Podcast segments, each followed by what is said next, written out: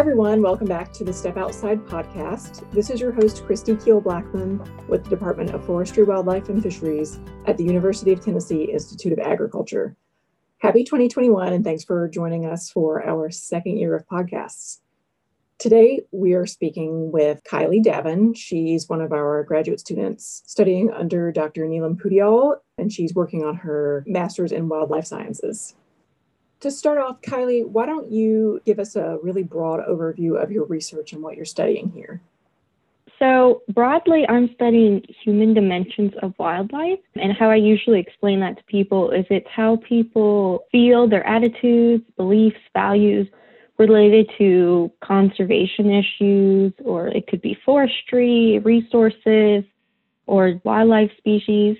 And so, what I'm studying right now is small game hunters and trappers of Tennessee and their expectations, satisfaction, and motivations related to various aspects of small game hunting. And when I say small game, what I'm talking about, it includes migratory game bird species, small game birds and mammals, as well as fur bearer species that are hunted and trapped. Okay, great. And why are you focusing on the small game species specifically? I'm looking at small game hunters and trappers because right now there is a lot of literature on big game hunting because that has bigger social and economical benefits, but there's little research on migratory game bird species and no research that I could find specifically on small game hunters and trappers. Okay, so you're really working in, in a niche that hasn't been covered yet. Yes, yes. As far as like my literature review, I haven't found any other studies that have done small game hunting where that's their main focus.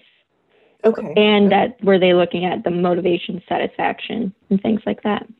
Well, let's dig into that. I hear a lot about hunting because of our department and where I grew up in South Carolina, there were a lot of hunters, but I've never dug into the human dimension side of it. So tell us about the motivations and satisfactions and constraints portion of, of what you're specifically studying. What all does that entail?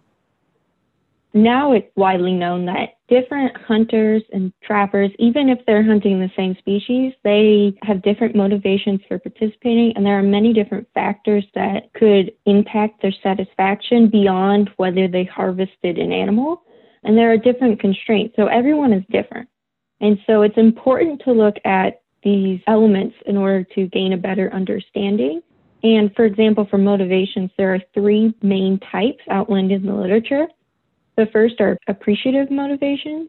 And so those are things like spending time outdoors, enjoying the solitude, enjoying the challenge of the hunt. Like that's what drives the person to go hunting or trapping. The second is achievement based motivations, and that is related to achieving a goal. So harvesting a trophy animal, bringing home food, things like that. And then the last one is affiliation motivations, and that's related to the social aspect. So hunting to spend time with others, teaching others how to hunt, things like that. So, what determines a hunter's level of satisfaction? There are many factors related to satisfaction that can impact whether someone is satisfied or not. Some of the factors can be whether they got out to hunt as much as they wanted to, what the weather was like, if they, it was crowded um, when they went hunting, that could all depending on the conditions, that could lower or increase their satisfaction. What I'm looking at is how their expectations impact their satisfaction. So if someone thinks they're going to go out and they're going to harvest, they're going to get three ducks, but they don't catch any or they only catch one, they might not be satisfied because they had this expectation that they didn't meet. Whereas someone might say they think they're going to get those same three ducks, but they actually get six ducks. They're likely to be satisfied to very satisfied because they met and exceeded that expectation. With this research that you're doing, what happens in the end? What's the end goal after you formulate a report? So, this is the first year of this study. However, this study is projected to continue on for four more years, so a total of five years.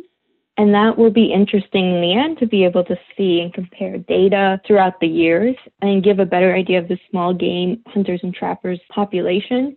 And so this data will allow the TWRA to make management decisions in order to tailor to small game hunters and trappers to increase satisfaction in order to communicate and meet expectations or have hunters form more realistic expectations, how to manage game populations, things like that.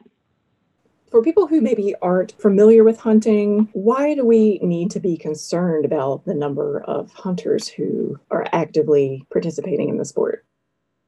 The reason why it's important to look at hunters and why number of people hunting is declining is because right now in the US, our conservation is funded through hunting. So things like the Pittman Robertson tax and license and permit sales are the main chunk of what is used for conservation, even of non-game species, of our endangered species, of our habitat.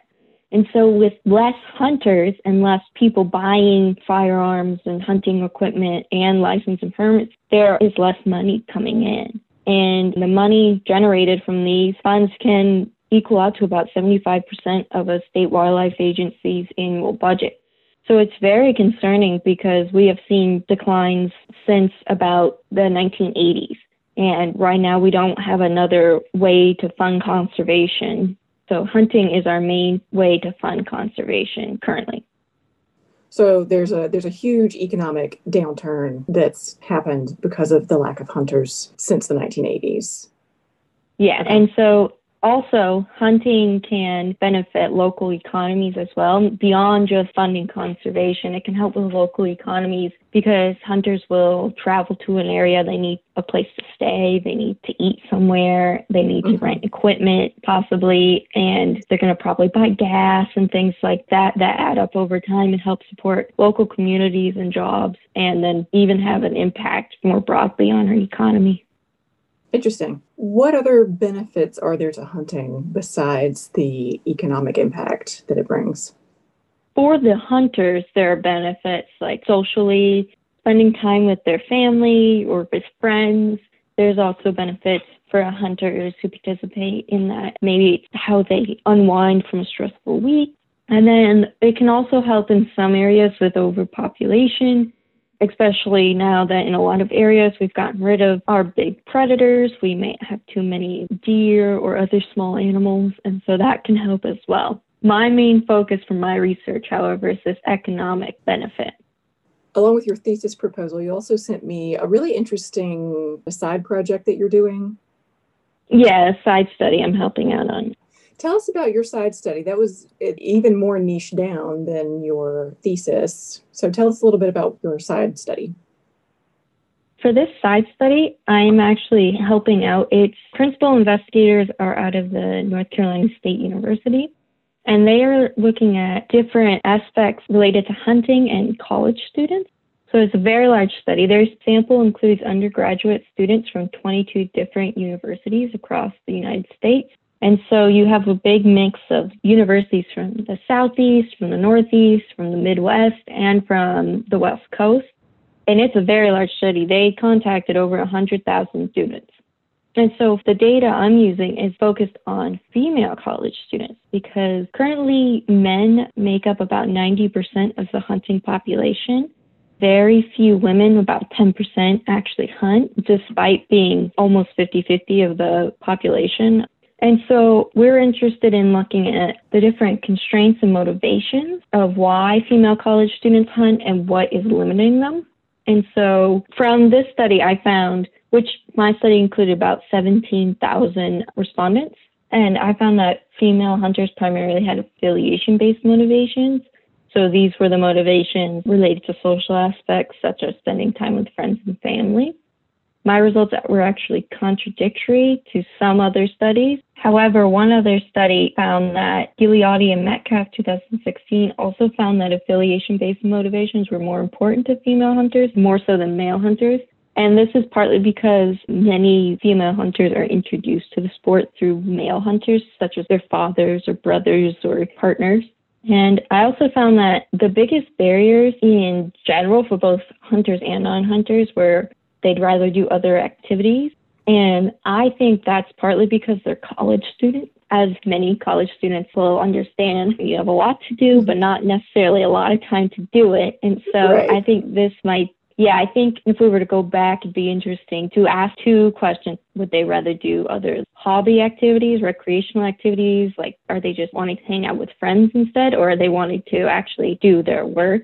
And so I believe that's a big part of that was because it was the biggest constraint for both non-hunters and hunters. Mhm. also hunting is an activity where you have to plan out like a big chunk of time. You have to go to the area you have to wait. It takes a lot of time to do it. It's not something like you know just hanging out with your friends on the evening or like just watching a movie. And so that i believe is a big part of it. I'd have to do more surveying to understand the second biggest constraint for hunters was logistics, things related to transportation, lack of free time, lack of people to go with. But for mm-hmm. non hunters, the second biggest constraint was ethical and moral reasons. So, a moral objection to hunting, they're mm-hmm. reluctant to kill an animal.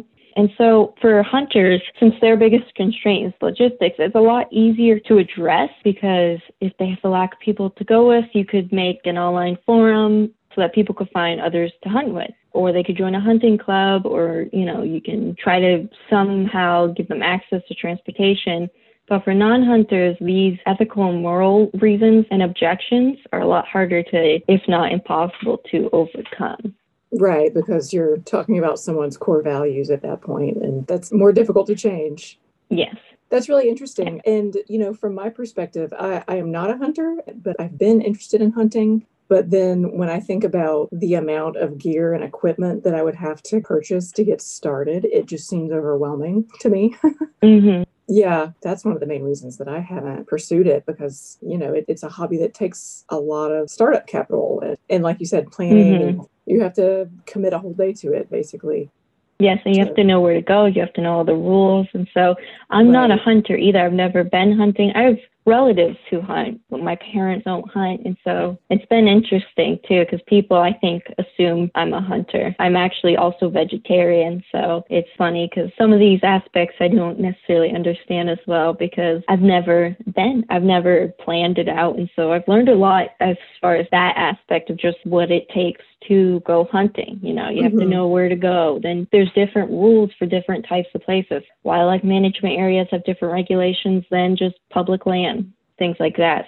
And that can be very intimidating, I feel like, to people who are maybe interested. But if they don't know anybody else who hunt, it can be even more intimidating because Mhm. they, they might not know how to navigate getting into the sport. Right. So there are a lot of different barriers to be addressed, it sounds like. Yes, and this study actually has a second component where students would participate in a workshop. And we were working with the TWRA, the Tennessee Wildlife Resource Agency, to put this together. However, due to the global pandemic, we were not able to do the workshop yet. So hopefully at some point we'll be able to do it. I hope you can do that in the future. Yeah, hopefully. Probably not while I'm still here, but hopefully everything else will be in place for uh. Neelam Do It. Well, are there any last words that you would like to leave us with or parting thoughts for listeners who maybe aren't familiar with hunting or even people who are hunters? What would you say to them? This applies to more than just hunting, but there's a lot more. It's not black and white. There's a lot of elements you need to look at to understand the issue. And so while someone might be against hunting because they think it's bad for conservation, it's actually not as bad as they might think or not bad at all because it's funding conservation. As far as people who want to get into hunting, I'm sure online there's different resources as well as on the TWA website that will have information on licenses and regulations.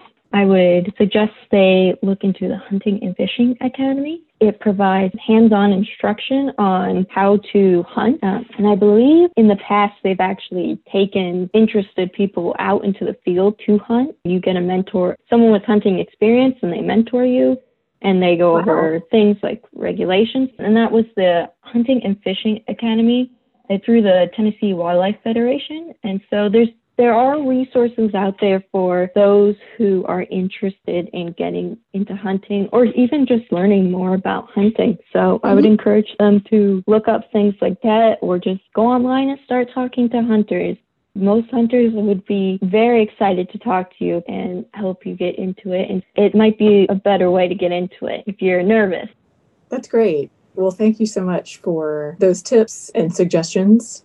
And thank you, Kylie, for joining us for our inaugural 2021 podcast.